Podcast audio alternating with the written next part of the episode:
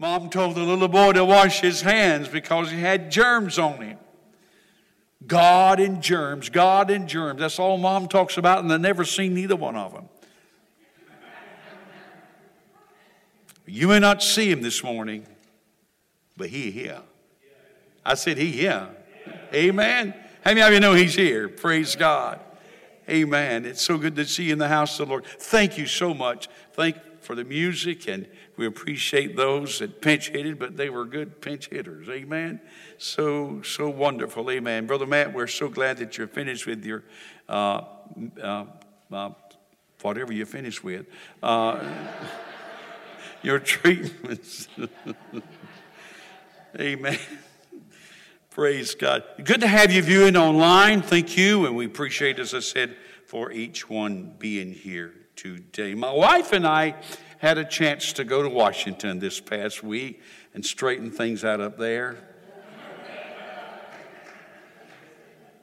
No, really and truly, we went to see the Museum of the Bible.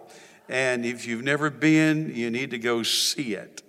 Uh, put it on your bucket list because it is, it is six stories of just amazing, amazing uh, interest about the Bible. And uh, you might want to spend more than a day. We spent a day, but we thoroughly enjoyed that. We need to understand something, and that is we need this Bible, not only in our hands, but in our hearts. Not only in our hearts, but in our schools. Not only in our schools, but in our homes. Back in 2007, Time magazine asserted that the Bible has done more to shape literature, history, entertainment, and culture than any other book written. And you wonder why, why, why would they take it out of our schools? But more than that, we need to read it, amen? And we have a plan this year. We're reading the Bible through. I've thoroughly enjoyed it. And most here, or many here in the church, are reading the Bible through this year. Read it. Get it in your head. Get it in your mind. Get it in your heart. Live it. There's nothing like the Word of God. Amen? So let's turn to the Word. Let's turn to the book of Acts and read Acts chapter 18. And if you do not have an outline, please raise your hand. I want everyone to have an outline. If you do not have an outline, they will get you one. And uh, we just uh, think it's so important that we read, not just hear what thus saith the Lord. Acts 18, verses 24 through 28. Now, a certain Jew named Apollos, born at Alexandria, and eloquent. Notice the adjectives that describe this man. He was an eloquent man and mighty in the scriptures, and he came to Ephesus. This man had been instructed in the way of the Lord, and being fervent in spirit, he spoke and taught accurately the things of the Lord, though he knew only the baptism of John. So he began to speak boldly in the synagogue. When Aquila and Priscilla heard him, they took him aside and explained to him the way of God more accurately. And I've titled this, The Way of the Lord More Accurately. And I think you'll understand why I titled it this as we go along. Verse 27 And when he desired to cross to Achaia, the brethren wrote, exhorting the disciples to receive him. And when he arrived, he greatly helped those who had believed through grace, for he vigorously refuted the Jews publicly, showing from the scriptures that Jesus is the Christ. Amen. Read the introduction with me. In Corinth, Paul met a couple named Priscilla and Aquila. The three of them built tents together to earn a living. After about a year and a half, Paul, Priscilla, and Aquila traveled to the city of Ephesus together. Priscilla and Aquila stayed on in Ephesus to make and tell people about Jesus while Paul returned to Antioch. A great teacher named Apollos, follow me now, came here to Ephesus. Priscilla and Aquila invited him to their house and explained to him the way of God more accurately. Apollos, this is what the word says, was grateful, went on to Corinth, where he continued to share the good news of Jesus Christ. Father, add your blessings to the reading of your word. Give us not only ears to hear, but hearts to understand. Let's notice, first of all, these two people. I could not help but think of Aquila and Priscilla, and I, as I went through this study, I thought of several, several couples in our church that they could be, their names could be put here. Because everywhere you see Aquila, his wife is mentioned with him. Aquila and Priscilla. Aquila was always linked with his wife. Their names, when you read the Bible, and several times their names are mentioned throughout the Acts and the epistles. The Apostle Paul mentions them several times, how important they were. They were tent makers, and they gave the Apostle Paul a place to stay as he was establishing churches in that area. Not only did they give him a place to stay, but as I said, Paul, the apostle, the great, great apostle, acknowledged that he was deeply indebted to them for all their help in ministry. In fact, in Romans chapter 16, verses 3 and 4 speaks of them, Paul writing, Greet Priscilla and Aquila, verse 4 of Romans 16, who have for my life laid down their own necks. In other words, they were willing to give of themselves. How many of us are willing to do that? Provide a home, provide a place to stay, provide a meal Provide an encouraging word, working together with your wife or working together, pulling together. There's, there's, there's strength in unity. And there is strength when the husband and the wife pull together, work together, pray together, love together. It's just powerful. These two people are very impressive when it comes to reading and studying the Word of God. Not only Aquila and Priscilla, but the man Apollos. Notice some things about him. He was mighty in the scriptures. Could, could, could that be said about you? Are you, do you not only read the scripture, but you study the word of God and it becomes a foundation not only for your life, but for, for, but for others that you come in contact with? This man, Apollos, was mighty in scriptures. He was eloquent. That word means that he was learned, he was cultured, speaking of none other but Apollos. Not only was he eloquent, he was fervent in spirit, he was enthusiastic. Somebody say, Wow! I love to see people enthused about serving God, excited. You know, if you can get excited over going uh, to uh, a theme park, you can get excited over serving God. If you can get excited over someone knocking a home run, you can get excited over serving God. We can get excited today over serving the Lord. Oh my, going to church again on Sunday morning. I could be out on the greens hitting a golf ball. No. We need to be excited about serving the Lord, enthusiastic. Duh. We need to say, Boy, let me tell you about Jesus. We need to be excited to tell people about the Lord Jesus Christ.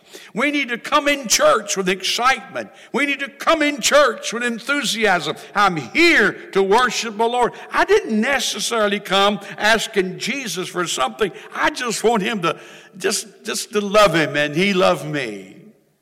He not only was eloquent, he was fervent in spirit, but though, now underline that word though though or but he knew only the baptism of John.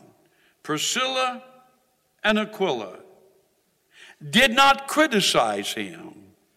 They had something, or they knew something, or they had received something that Apollos had not received. They knew something about preaching the gospel. They knew what people needed. They, need, they knew how to be more effective in the kingdom of God. Wouldn't you want that? If you were effective, but you could be more effective, wouldn't you want that? I would. I'd want to be the best I could be for Jesus Christ. If you're going to be a husband, be the best husband you can be. If you're going to be a wife, be the best wife you can be. If you're going to be a church member, be the best church member you can be. If you're going to be an employee, be the best employee. We need to be the best that we can. And Apollos needed something. He needed something to make him a better minister of the gospel of the Lord Jesus Christ. What was it? What was it? Well, let's think for just a moment. Let's, let's, let's look at this for just a moment. But let's also go over to another group of people. Let's look at the 12 disciples. No, not Peter, James, and John. Not the 12 disciples of Jerusalem. Not Jesus' chosen 12. But look at, let's look at 12 more disciples. We're calling them the Ephesian 12. Is that okay? The Ephesian 12. Read with me, if you will. In fact, this follows right behind Acts 18 and goes right into Acts 19. Listen. And it happened while Apollos was at Corinth that Paul, having passed through the upper regions, came to Ephesus. And finding some disciples, he said to them, Did you receive the Holy Spirit when you believed? So they said to him, We have not so much as heard whether there is a Holy Spirit. And he said to them, Unto what then were you baptized? So they said, Into John's baptism. Now, the same thing with Apollos. He knew only the baptism of John. Here, these 12 Ephesian disciples knew only the baptism of John, both of them. It's important that we understand, first of all, what the baptism of John was. And we'll get into that in just a moment, unto the baptism of John. Then Paul said, John indeed baptized with a baptism of repentance. It explains it. And this whole thing is explained so well. And so many people today miss it. So many churches today miss it under the baptism of John. And and he says, indeed, baptize with a baptism of repentant sin to the people that they should believe on him who would come after him, that is, on Christ Jesus. Notice verse 5 of chapter 19. Then they heard this, I'm sorry, when they heard this, they were baptized in the name of the Lord Jesus. The only recording, the only time that it's recorded in the Bible that the people were rebaptized in water. And they were baptized. When they heard this, they were baptized in the name of the Lord. And when Paul had laid his hands on them, the Holy Spirit came upon them, and they spoke with tongues and prophesied. Now the men were about 12 in all. That's a wow. That's a wow. Both Apollos, both the 12, knew only the baptism of, the, uh, of John the Baptist. Notice what the baptism was, John's baptism, if you will, look at Roman numeral number four. First of all, it was baptism in water. We have a baptismal pool here. We baptize baptismal candidates. And we believe in water baptism. Amen? Water baptism doesn't save you, it's just a sign of your acceptance of Jesus Christ and that you have a relationship with Jesus Christ. Not only baptism in water, but baptism of repentance for the remission of sins. They were disciples. Now, some people says, "Oh, they weren't, saved." Follow me now. Stay plugged in. Listen, and then you can take this home and read it for yourself, and you can find out: this, is this preacher leading us astray?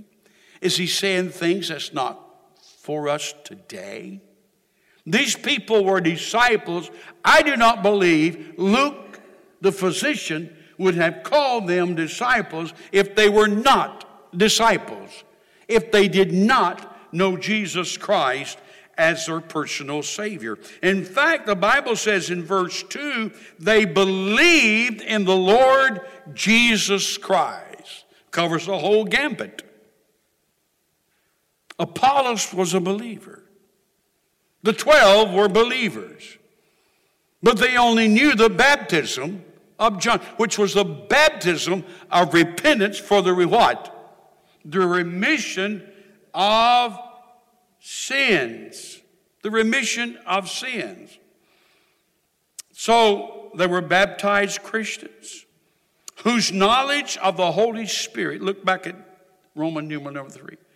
Let's say it again. They were they they are baptized Christians whose knowledge about the Holy Spirit is defective.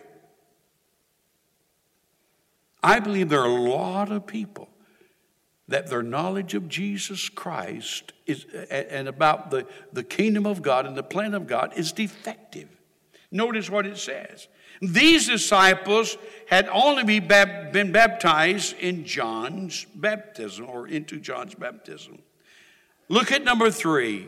It's a great explanation of what's going on here. Number three, under number three, it is indicated that their conversion experience was accompanied by the knowledge that a fuller experience with the Holy Spirit would come. Pastor, you believe all of that? Well, hold on just a moment.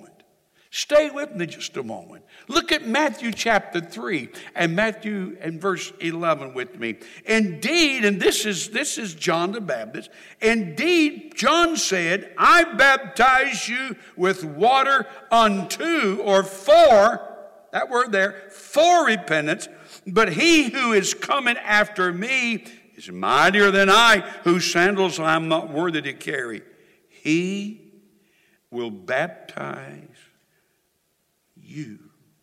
Hallelujah. He will baptize you with the Holy Spirit and fire. You know what that Greek word means there, baptize? He will plunge. Woo, hallelujah. Just like you're baptized in water, you're baptized into the Holy Spirit.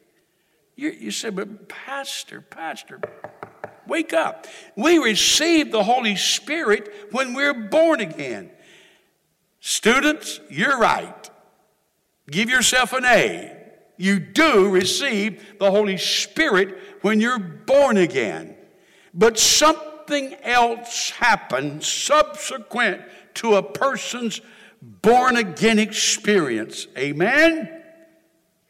Whoa, it does. It is absolutely wonderful to know. The, Paul leads these 12 into a fuller experience with the Holy Spirit. They receive the baptism of the Holy Spirit with fire. With fire. How long has it been since we have experienced that plunging experience? Plunging experience. Now, preacher, what are you talking about? Well, let me read some scripture, and I may get a little ahead of the one that's doing this. Well, I, now I can back up Acts 1 and 5. For John, truly, Jesus, here he goes, Acts 1 and 5. For John truly baptized with water, but you, who is he talking to? He's talking to his disciples. He's about to be going, uh, transformed back to heaven. But you shall be baptized with the Holy Spirit not many days from now. That is the baptismal experience. That is Pentecost. Wow, that is Pentecost. And then the Bible says, And these signs shall follow those who believe. In my name they will, and we heard this earlier, uh, earlier, they shall cast out demons, and they will speak with new tongues. They shall heal the sick, and they shall raise the dead. And that's talking about, I believe, more than anything else. It could be physical, but I believe it's the spiritual dead. How many of you know there's a lot of spiritual dead people today that needs to be raised from, and the only way they can be raised is through and by the power of the Holy Spirit. Through and by the power of the Holy Spirit. Now, here is something, you know, the Bible speaks of the salvation experience as being like a well. Spring up a well. It's like a, and it's scriptural, like a well. But then we turn over to John chapter 7, verses 37 through 39. This is not something I, I just picked up in the office and wanted to tell you folks about. This is God's Word. Chapter 7, verse 37 38 and 39. On the last day, that great day of the feast, Jesus, you gonna listen to him? I'm not gonna listen to that preacher. I'm gonna listen to Jesus. Jesus stood and cried out, saying, If anyone thirsts, let him come to me and drink. He who believes in me, as the scripture has said, out of his heart will what? Flow. Have you had the flowing spirit lately? Have you experienced the flow? There's something about it goes from a well to a, a flow. It shall flow rivers. Somebody say amen. Rivers, say that, rivers. Rivers of living water. But this he spoke concerning. Now he doesn't leave us in the dark. He doesn't leave us hanging. Somebody said, "I wouldn't explain it." Well, let's hang on. Here we go. But this he spoke concerning the Spirit, whom those believing in him will receive, for the Holy Spirit was not yet given because Jesus was not yet glorified. Pastor, would you explain all that to me? Okay, hang on. First of all, when we come to Jesus Christ, we must come by the drawing of the Holy Spirit. He must woo us, He must draw us. That's the only way we can be saved. Then, when we receive Jesus Christ, the Holy Spirit, He's alive today. He's the third person of the Godhead. He comes on the inside. Okay? But then there is an experience that is subsequent to that experience of receiving the Spirit on the inside. What is it, Pastor Don? It is the baptism of the Holy Spirit. It's being emerged into Him. You see, when we, we receive the Spirit of God, He comes in. When we are baptized, He flows out. And that's what the church needs today. There are a lot of people that need help. There are a lot of people that are bound and we need to have the Spirit of God to quicken us, to reveal to us how to reach out and touch these people. The overflowing of the Holy Spirit is still available today. Somebody say amen. The Holy Spirit is still available today. Many Christian people are ignorant of the special glory God has for them and are content to live without seeking for themselves all that Pentecost means. F. B. Meyer, he's a great writer, but that's what he says, and I believe that. And how important it is. Paul, the Spirit's fullness is displayed by their speaking in tongues and prophesying. Pastor, you've used two examples this morning. You used the example of Apollos, and it says that he just knew the baptism of John. Aquila and Priscilla took him aside and showed him more, the way more accurately. So he didn't say what they, they did. Now you've used Ephesians. And I'm not too sure that that is any more clear. Well, hang on. Stay with me. Now, I didn't give them this scripture, but it's here. And I am reading from the King James Version. I wanted to make sure everybody, amen. I'm not making fun, I'm just having a little fun. uh, I'm going to read something that's very good to us. This, now, this is very clear. Uh, it's, it's Acts chapter 8. Now, you remember when they, the church was being persecuted and how they were scattered about? I mean, believers went everywhere, everywhere, preaching the gospel of the Lord Jesus Christ. Then Philip, now Philip, this Philip is not an apostle. He goes down to the city of Samaria and preached what? Christ unto them. Okay? And the people with one accord gave heed unto those things which Philip spake, hearing and seeing the miracles which he did.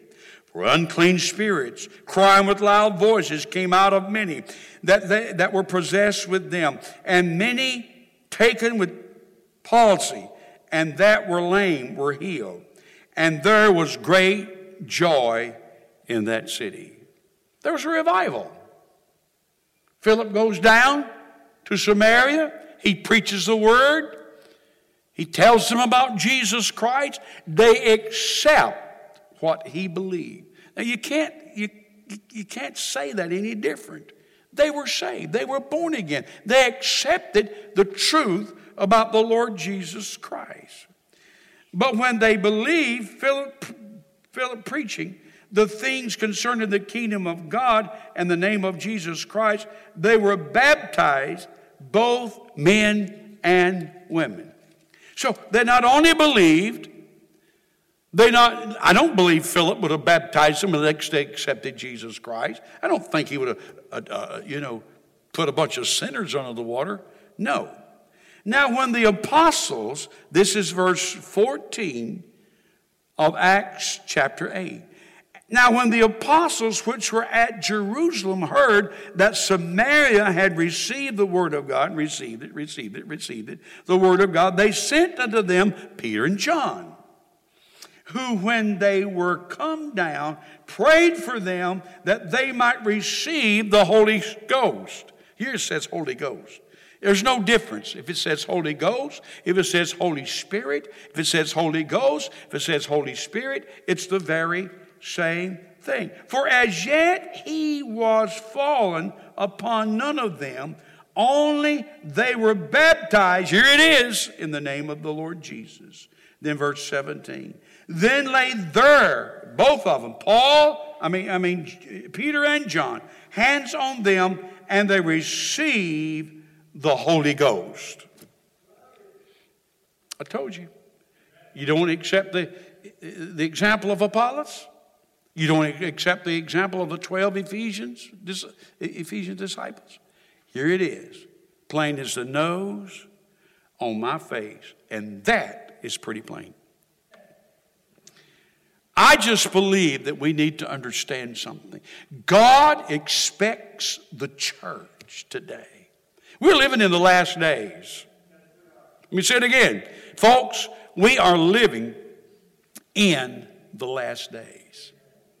And the only way that the church, and I'm, I'm, I'm, I'm going to put Bethel there, and the church as a whole, but the only way that this church and you and I, as believers and kingdom workers, the only way that we can be successful and see what I believe that God wants to see in these latter days. Brother Don, are we going to have revival? I don't know. I believe we are. But it's going to take the church it's going to take you and I, you and me, us paying the price to go before God, willing to fast and pray if it takes that. I know it's going to take prayer. Whatever it takes, it's going to have to happen in order to see the church successful. God's call, listen, God's calling us. You may be an Aquila or a Priscilla. You may be just a couple. You work 40 hours a week. You have children and grandchildren, or maybe children. And you say, Brother Don, I'm doing everything I know to do. Are we? Are, are, are we going to go that extra mile? Are we going to do, listen, what someone says. Christ possessive. Christ's intent is to build a prevailing force, penetrating and overcoming evil's dominion with a Holy Spirit filled, God help me, people to whom he entrusts spiritual dynamics for ministry. That's Jack Hayford. Does your life, I'll ask you a question. Does your life evidence the fullness of the Spirit? You have believed in Christ. There's probably not many of us here, if any, that have not believed in Christ, accepted Him through the ministry of the Holy Spirit. But did you at any, at that or any other subsequent moment, receive the infilling and unction of the Pentecostal experience. Bow your heads for just a moment, if you will. Father, Lord, this is so plain. And Father, I've done my best to speak what you've called me to speak today. Lord, it's not something for me to just to come in here, close my Bible, go enjoy my meal, and that's good, and then forget all about it. It's, it's for all of us to be effective. God, I pray that you would rivet this in our hearts. Speak this through your spirit. May we expect and receive the unction of the Holy Spirit. Help us not to go just so far and then stop. Can we sing, Holy Spirit, thou art welcome in this place? Because I'll tell you, His Spirit is here. His Spirit is here. And I want us all, I want you,